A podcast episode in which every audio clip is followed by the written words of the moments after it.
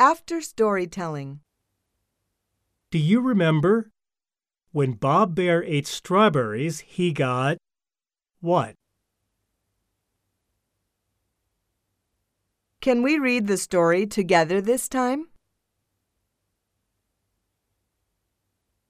Let's make a new story.